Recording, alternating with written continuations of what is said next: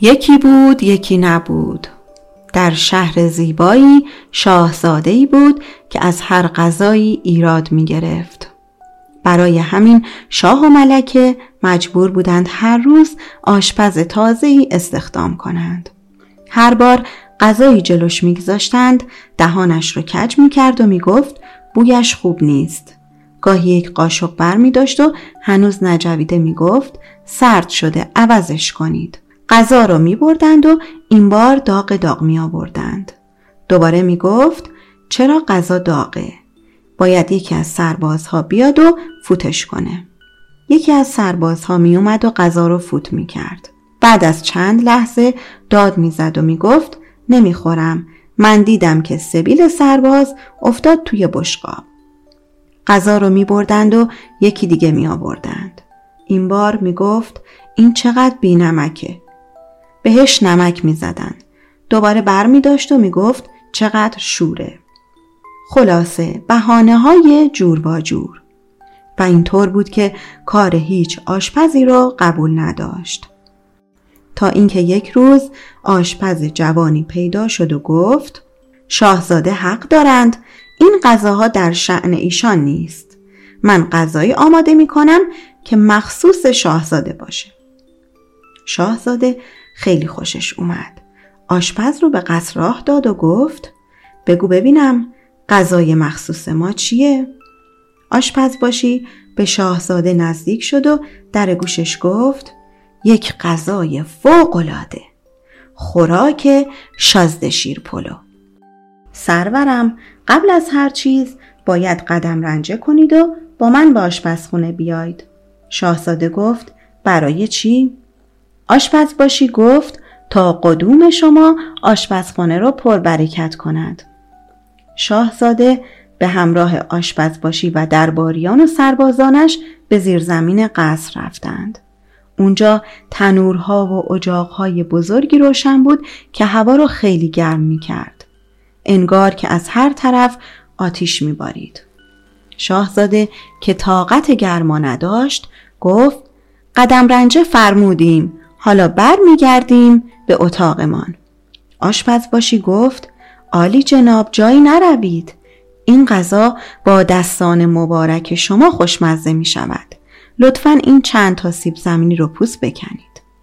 شاهزاده که از شیرین زبانی آشپز باشی خوشش اومده بود چاقو رو به دست گرفت و سیب زمینی ها رو کج و کوله پوست کند و بعد درشت درشت خورد کرد. آشپز باشی به سیب زمینی ها نگاه کرد و گفت به به چه عالی.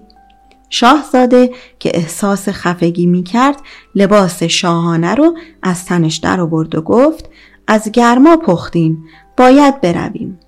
آشپز باشی جلوی شاهزاده رو گرفت و گفت کجا قربان؟ بهتر از شما چه کسی می‌تواند این گوجه فرنگی ها را منظم و یک دست خورد کند؟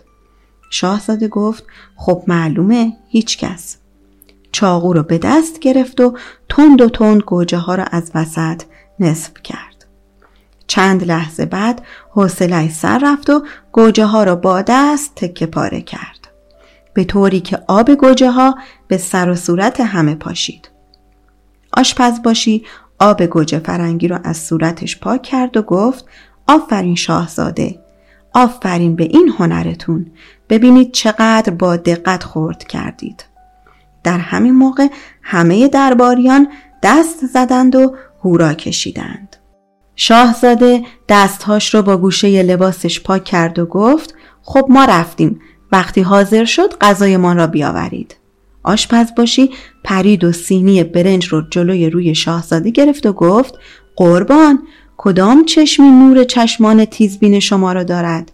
بهتر نیست این برنج ها را هم خودتان پاک کنید تا مطمئن شویم آشغال ندارد؟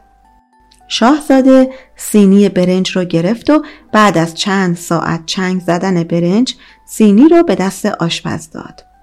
آشپز باشی زیر چشمی نگاهی به سینی برنج انداخت که باز هم پر از سنگریزه و آتاشقال بود. لبخند زد و گفت به به عجب برنجی پاک کردید قربان.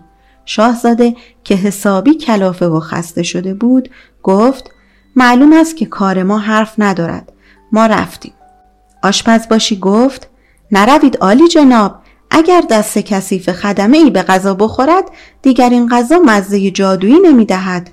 شاهزاده گفت چه کار باید بکنیم؟ آشپز باشی گفت دیگ را پر از آب کنید تا به جوش بیاید. شاهزاده گفت دستور می دهم سربازان دیگ ما را پر از آب کنند. یکی از نوکران گفت ببخشید آب نداریم سرورم. شاهزاده گفت مگر هر روز از کجا آب می آورید؟ نوکران گفتند چاه پشت قصر قربان. شاهزاده فرمود خب بیاورید ما منتظریم.